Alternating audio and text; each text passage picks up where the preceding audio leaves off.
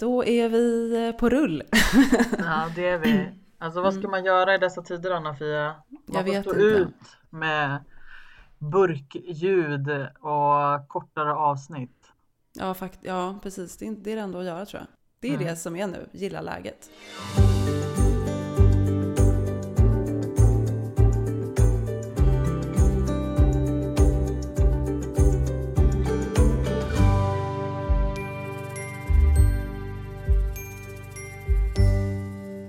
Hej och välkomna till det 34:e avsnittet av Präster med gäster med mig, Anna-Fia Trollbäck. Och mig, Rebecca Tudor. Och vi är präster i Tyresö församling i Stockholm. Amen. Mm. Det är så det är, och corona. Ja. Restriktionerna blir än striktare. Precis, och vi spelar in som förra veckan på distans igen. Mm. Jag sitter i midsommarkransen och du i bagis. Vilka hipsterpräster vi är, alltså, Anna-Fia. Verkligen, bor i riktiga hipsterförorter i Stockholm. Ja. De två skulle jag säga. Ja, det är så. Men hur mår du?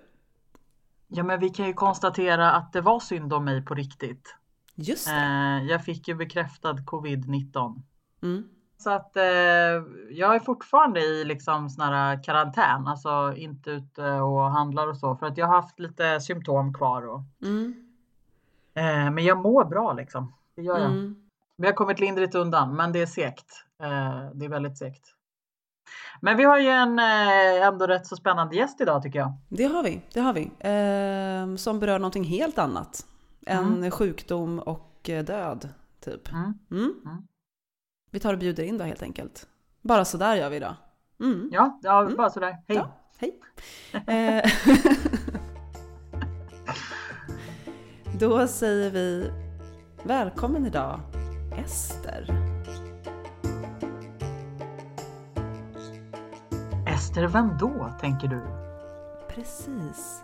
Ester som har fått en bok tillägnad sig i vår bibel som heter Esters bok.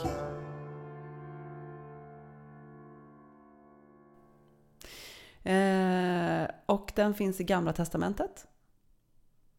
Den är skriven 400-300-tal före Kristus och utspelar sig på typ 480-talet före Kristus också, i det persiska rikets huvudstad Susa.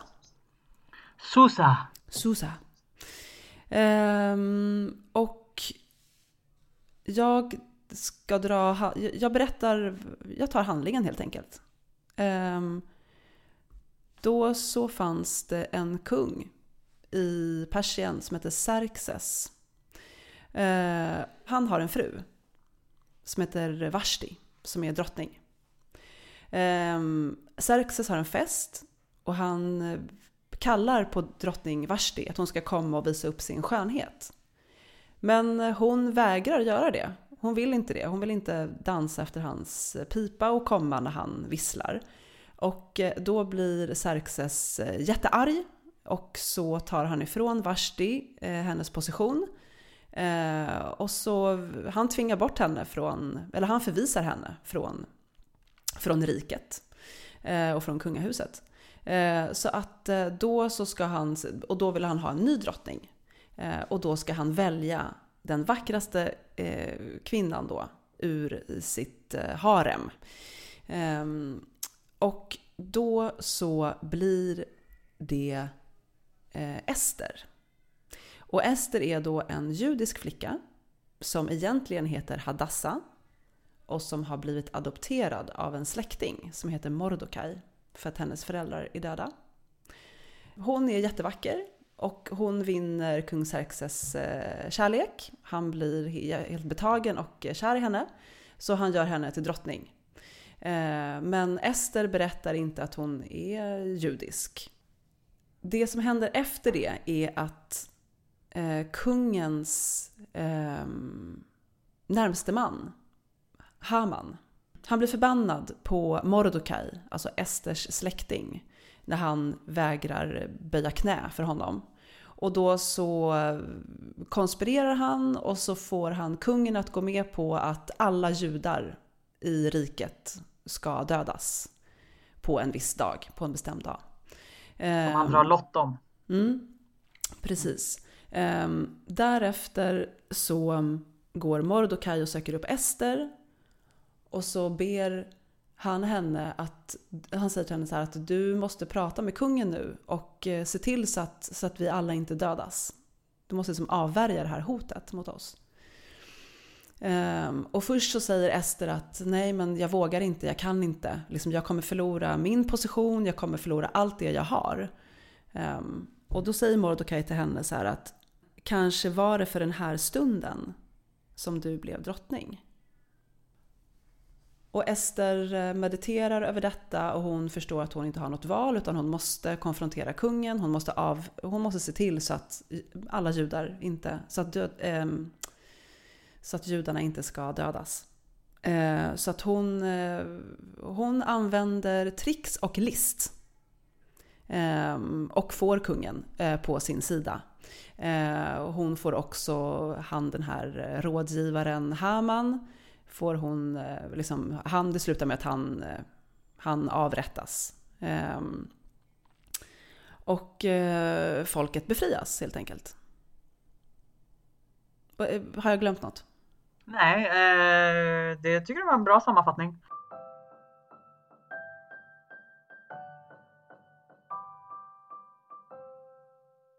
Det som kommer ur detta är då att judarna har en högtid utifrån den här boken och själva befrielsen, eller då att de inte blev dödade, i en fest och högtid som heter Purim.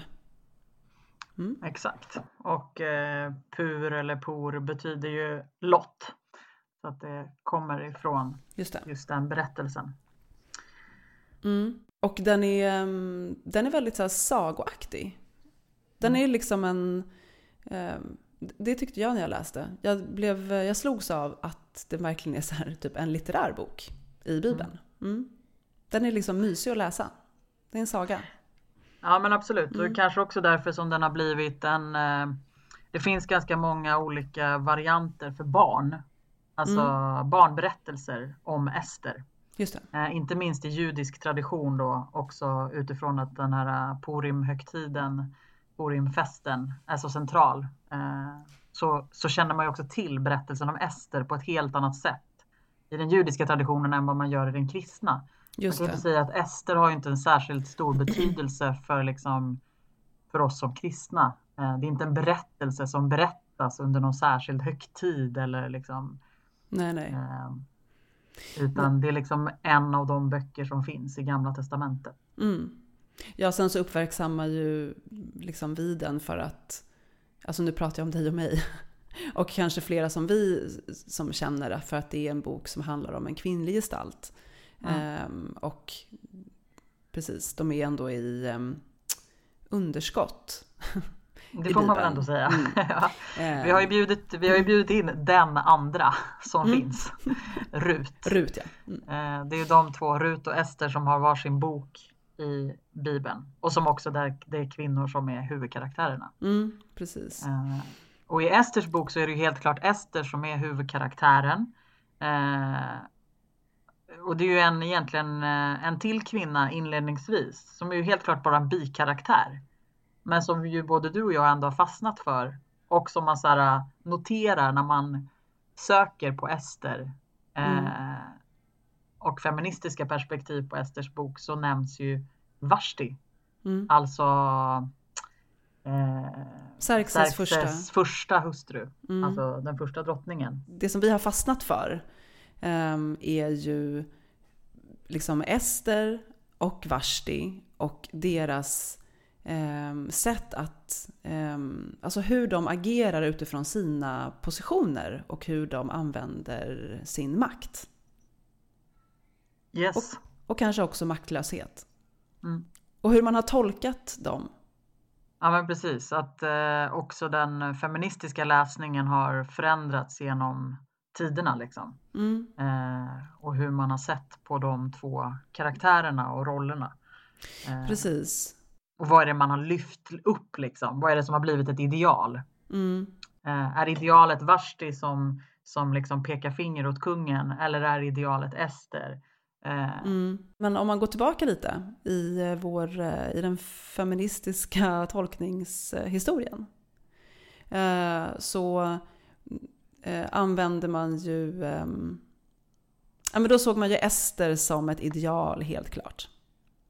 Hon var liksom en bra hustru och kvinna väl, va? Medan Vashti var lite mer förkastlig. Ja, och jag tror att vi behöver förtydliga vem Vashti är, för att även om du berättade om storyn så kanske man inte riktigt la märke till Vashti. Nej. Jag kanske bara ska ändå säga den scenen en gång till. Precis, alltså kung Xerxes har en fest och då så kallar han på drottningen för att hon som också har en fest. Just för alla kvinnor i palatset. Det, ja. Precis. Ja, hon är värsta liksom, sammankomsten med bara brudar. Mm. Och då så kallar kungen på henne och så här: kom och visa upp din skönhet för mina liksom, fulla kompisar typ. Mm. Det är ju ungefär så. Mm. Och hon vill inte gå från sin fest. Så då blir hon sur och bara, jag tänker inte komma. Och han kallar väl på henne igen. Men hon vägrar liksom flera gånger. Tänker inte komma och göra honom till lags. Nej, jag håller på att visa upp mig. Bara som du säger, för dina fulla kompisar och dig själv, ditt fyllo liksom. Precis. Nej men precis. Så nu liksom som den första liksom, som verkligen står upp för sin rätt att vara människa. Och inte bara en mans bihang. Liksom. Exakt. Men det kan ju inte kung Xerxes tåla.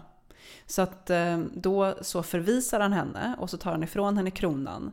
Det som också händer faktiskt är ju att det för att hans rådgivare då säger så här att du kan inte låta henne hålla på så här, därför att det betyder att kvinnorna i hela samhället kommer börja agera som Vashti. Exakt. De kommer inte vilja lyda sina män och så kan vi inte ha det. Så att du måste förvisa henne. Mm. Du måste visa vad skåpet ska stå. Just det. Så att kvinnan vet att hon ska alltid lyda sina män. Mm. Precis. Så det är jätteintressant liksom, alltså utifrån ett feministiskt perspektiv så är ju Vashti väldigt, väldigt spännande. Mm. Alltså för det är inte det att hon måste ju ha fattat att det var en konsekvens av att hon liksom peka finger åt kungen. Det förstod hon ju, att vem hon var som kvinna, att hon inte hade den makten egentligen. Precis. Vashti var medveten om vad hon gjorde, för att hon visste också hur löst hennes roll någonstans ändå satt. Ja. Misshagar jag kungen så antingen så dör jag eller så blir jag fråntagen kronan. Mm. Och då att hon ändå gör det. Mm. Det är det som är så fett. Det är att det. Hon liksom, hon vet att hon inte har någon makt, fast hon har en makt. Och den makten handlar om att stå upp för sig själv och sin egen liksom rätt att vara människa. Ja. Nej men förlåt. Nu gjorde vi en parentes bara för att återkoppla till Vashti, men du började också prata om hur man i den tidiga feministiska liksom tolkningen har liksom sett Ester som ett ideal för sin skönhet och sitt sätt att vara hustru. Och... Ja, att hon liksom följer det mannen säger, men också utifrån sådär att män och kvinnor, hur man då tänkte så här, män och kvinnor har olika roller och hon uppfyller den här rollen på det rätta sättet. Mm. Det är en av de mest intressanta saker som jag faktiskt hittade är ju att man ändå på 1800-talets liksom tidiga kvinnorörelse verkligen såg Vashti som ett ideal. Mm. Att hon var en ikon för tidiga feminister. Mm. En av dem som har skrivit en sån här kvinnokommentarslitteratur. Hon hette Harriet Beecher Stowe. Hon skrev en så här Women's Bible Commentary då på 1800-talet, slutet på 1800-talet. Och hon sa någonting i stil med att, så här, att vi borde liksom häpna över att det fanns en kvinna vid det övre skiktet i persiska imperiet som vågade att inte lyda orden från en full monark.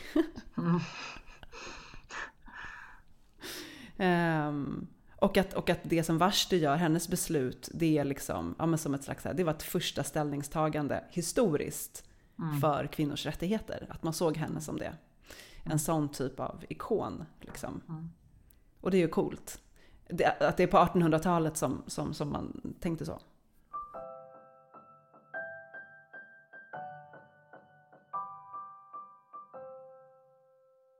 Jag känner verkligen att så här, alltså, efter att ha läst inför vårt samtal så har ju Vashti liksom bara kommit fram som värsta hjälten liksom. Ja, man bara, varför är det ingen som pratar om Vashti? Nej, exakt. Varför heter inte boken Vashti?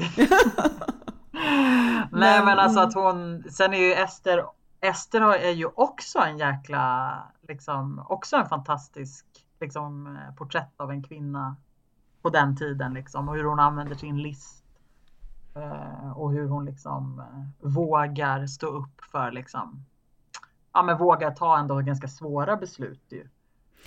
Alltså hon utmanar ju också sin maktposition. Ja. Hon är ju beredd att riskera att också dö, för att när hennes släkting säger till henne att hon måste rädda det judiska folket genom att gå till kungen och berätta om det som har hänt, så tvekar ju hon, som du berättade också. Och det är ju också för att den som går till kungen utan att ha blivit kallad riskerar att dö. Just det. Så hon är ju också liksom, vågar liksom möta kungen med beredskapen på att jag kanske offrar mitt liv liksom, för det här. Jag tänker att hon använder ju liksom sin femininitet såklart, alltså utifrån den positionen som hon har som drottning, så här, vad kan jag använda liksom, för att få min önskan uppfylld, och då använder hon ju det. Hur skulle hon annars göra liksom? Och att hon lyckas med det liksom. Hon verkligen använder systemet liksom, väldigt väl avvägt för att kunna uppfylla, för att kunna få igenom det som hon är tvungen att göra också. Ja, men precis. Ja, men då kan man ju säga typ att det var som att Vashti pekar finger åt hela systemet. Och Ester använder sig av systemet, eller liksom befinner sig i systemet och använder sin makt så gott de kan i det liksom. Ja, men om man ser på hur man kan tolka det idag, så kanske man säger så här, historiskt så har man ju försökt, ja, men det här med att man ska hitta dem, att man ska benämna dem som ideal. Att det, så har man liksom sett på de kvinnliga gestalterna, alltså, och på manliga gestalter också i Bibeln, tänker jag så här, att de är alla är så här ideal. Den här är ideal för det här, och den här är ideal för det här, och vi ska se upp till den och den och den för att de är bra på det ena eller andra sättet. Medan man kanske mer nu, om man tittar på i en tolka, att man kan till och med ifrågasätta helt och hållet, varför ska vi ens prata om ideal? Är det liksom ens intressant? Är det inte mer intressant att bara se till deras erfarenheter? Vad gör erfarenheterna med dem? Vilken situation befinner de sig i? Och mer att förstå hur de agerar. Och att ge dem på något sätt en egen röst. Att det är mer det handlar om än att hålla på och lyfta upp alla de här karaktärerna till ideal till höger och vänster. För det kan jag också tänka så här, fan, jag tycker inte heller att det är så himla intressant. Alltså oavsett så här, kvinnlig gestalt eller inte. För vad är liksom ett ideal? Nej, men jag förstår vad du... På samma sätt som jag har jättesvårt... Jag har ganska svårt för så här Jesus som ideal, typ. Alltså jag kan bli lite så här, vad betyder det? För mig är det liksom, det går inte att ta på. Men det är utifrån att förstå, till exempel, vad Jesus gör. Eller kan försöka tänka varför han gjorde på det ena sättet. Eller Ester, eller Vashti, eller någon annan karaktär. Istället för att vad är det här upphöjandet hela tiden? Och det gör också historierna mer platta än att, ja, än att låta historierna få vara liksom historier eller berättelser. Exakt. Om komplexa människor eller liksom situationer. Ja, men just det, vi gör allt vi kan för att få liksom allt i Bibeln att vara viktiga budskap eller rimliga texter, fast man bara, men det här är så jävla noll rimligt i vår tid. Ja. Det kanske inte var orimligt i den kontexten liksom, när den var skriven och berättad. Men för oss så är mycket jävligt orimligt. Ja, för det kan ju också vara lätt, tänker jag, att se liksom Ester som en så här maktens medlöpare, och hon går bara med på vad männen säger liksom, och så. Men okej, men om vi ger henne en egen röst, liksom att vara instängd typ i ett harem. Och du är typ en sexslav åt kungen. På ena sidan, och på andra sidan har du en släkting som säger så här, nu måste du utnyttja din position för att rädda hela ditt folk, annars kommer alla dö och det är ditt fel. Ja. Hon bara, vänta lite, jag är typ en sexslav, fast jag är typ den nummer 1 sexslav. Ja, precis, jag är den som kungen gillar mest. Jag är den snyggaste sexslaven. Så du säger att jag ska gå till kungen helt oanmäld och bara, snälla kungen, kan inte du rädda alla judar? Whoops, jag råkar vara judinna fast jag sa inget. Nej. Liksom. Och det är ju klart att hon agerade utifrån den positionen och gjorde ju verkligen, ja, det hon kunde liksom. På ett, ja, spännande sätt. Ja, men verkligen. Men ändå så är det så lätt att man hamnar i det där, tycker jag. För att jag kände ju verkligen starkt att bara, Vashti! Alltså gud, vilken liksom, alltså snacka om liksom, liksom feminismens liksom föregångare. Varför har jag aldrig hört talas om Vashti liksom? Till att nu när du också pratar så också en känsla av att bara, men jäklar vad Ester, alltså vilket mod, och att hon verkligen pallade att använda sin, alltså att hon hade mycket mer makt än vad hon kanske eller liksom än vad man tänker sig att hon hade, men och samtidigt än vad hon kanske själv trodde. Ja, precis. Och när kan man själv liksom, när hamnar man i sådana situationer liksom i sitt eget liv? Har du varit liksom där? Att du har liksom känt dig maktlös eller behövt använda liksom din kvinnliga list? Alltså, just använt kvinnlig list medvetet vet jag inte. Nej. Lockat män in i fördärvet på grund av ditt vackra utseende. Men snarare så typ har jag ju känt systemet, alltså känt strukturen och var min plats, var jag befinner mig någonstans. Alltså känt typ så här maktapparaten stå ovanför, alltså bara ovanför huvudet på en. Och bara så här, okej, det här är det jag har att förhålla mig till.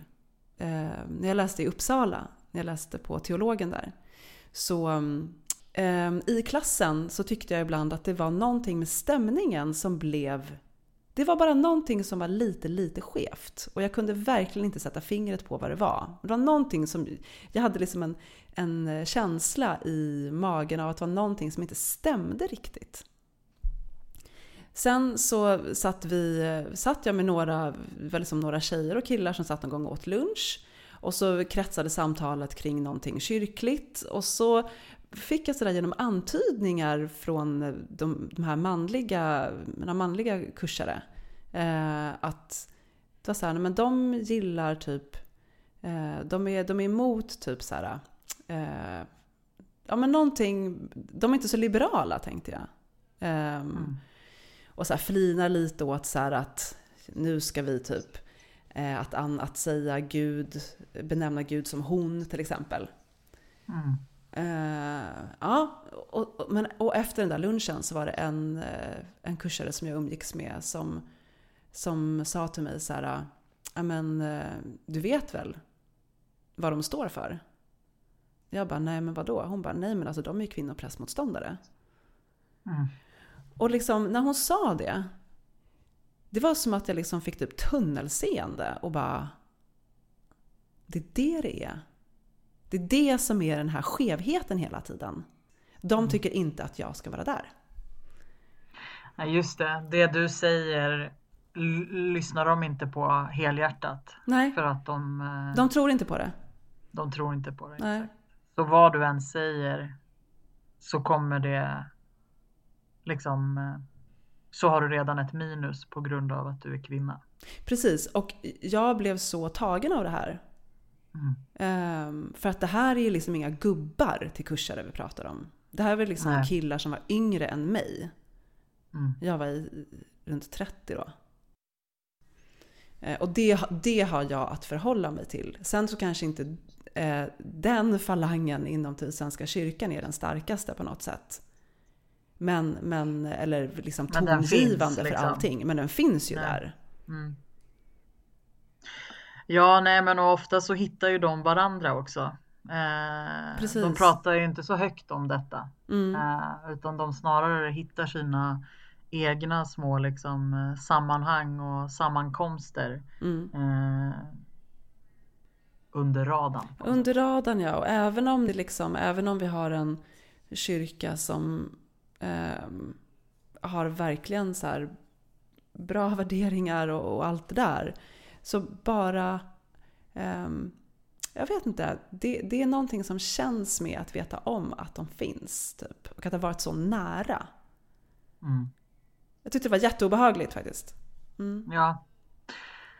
Jo, men och jag tänker också att det där har ju vi varit inne på förut, men att det handlar inte heller bara om huruvida det är, alltså att man är kvinna och präst, utan att det ofta är sånt som förknippas med mera kvinnliga värden, eller liksom, alltså att det blir alltid sämre.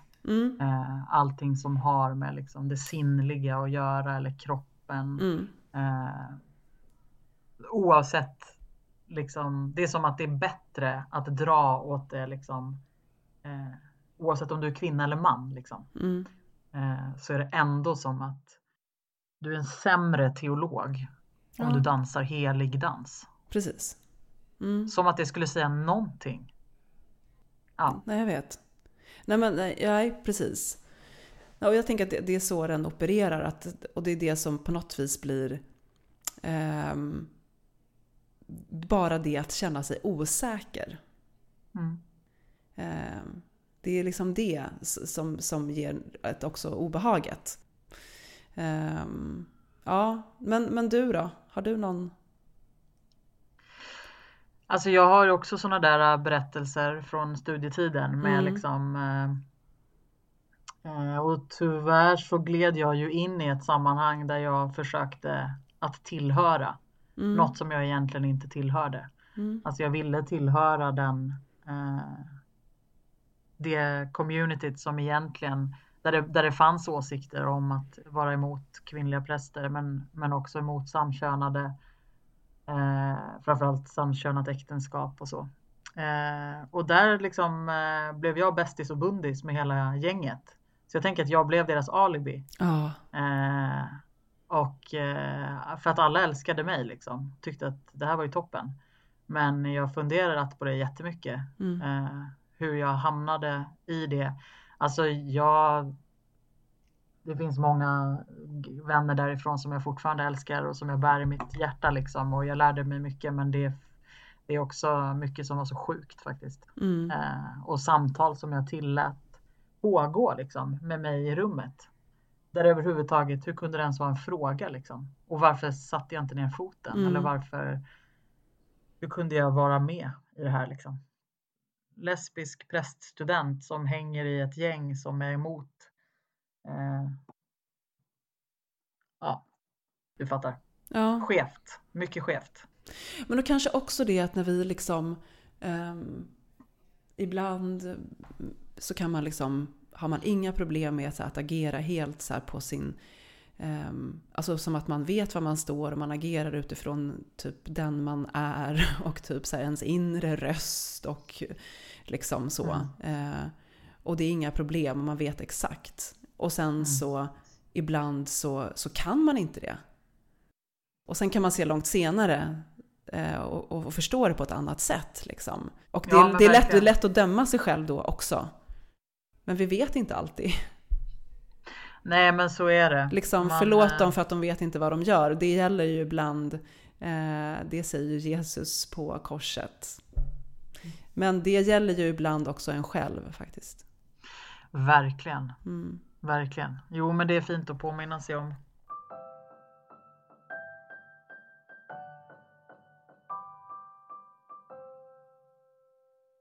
Jag tänker på Vashti och Ester igen. Kanske som en avrundning. Men att Vashti, att de har ju sina, hur hemskt den kanske var, men så har de sina systrar i harmet. Ja. Alltså, att de är jag tänker på Vashti som också har fest och sitter tillsammans med alla kvinnor, och att det kanske var genom systerskapet och känslan av som hon vågade säga nej. För att hon var inte själv. Nej. Utan hon hade andra runt omkring sig som på något sätt kunde liksom backa henne. Just det. Och att Ester framträdde ju ganska mycket ensam i berättelsen. Men man får ju förstå det som att hon måste ju också backas upp av massa systrar. Ja, men exakt. Nästa vecka hoppas jag verkligen att vi kan sitta om en med 2 meters avstånd, men sitta i samma rum. Ja, det hoppas jag med. Ja, det har varit kul med Ester faktiskt. Ja. Och Vashti. Ja, men verkligen. Vi får tack Ester, tack Vashti. Precis. Tack Rebecca för idag. Ja, tack Anna-Fia.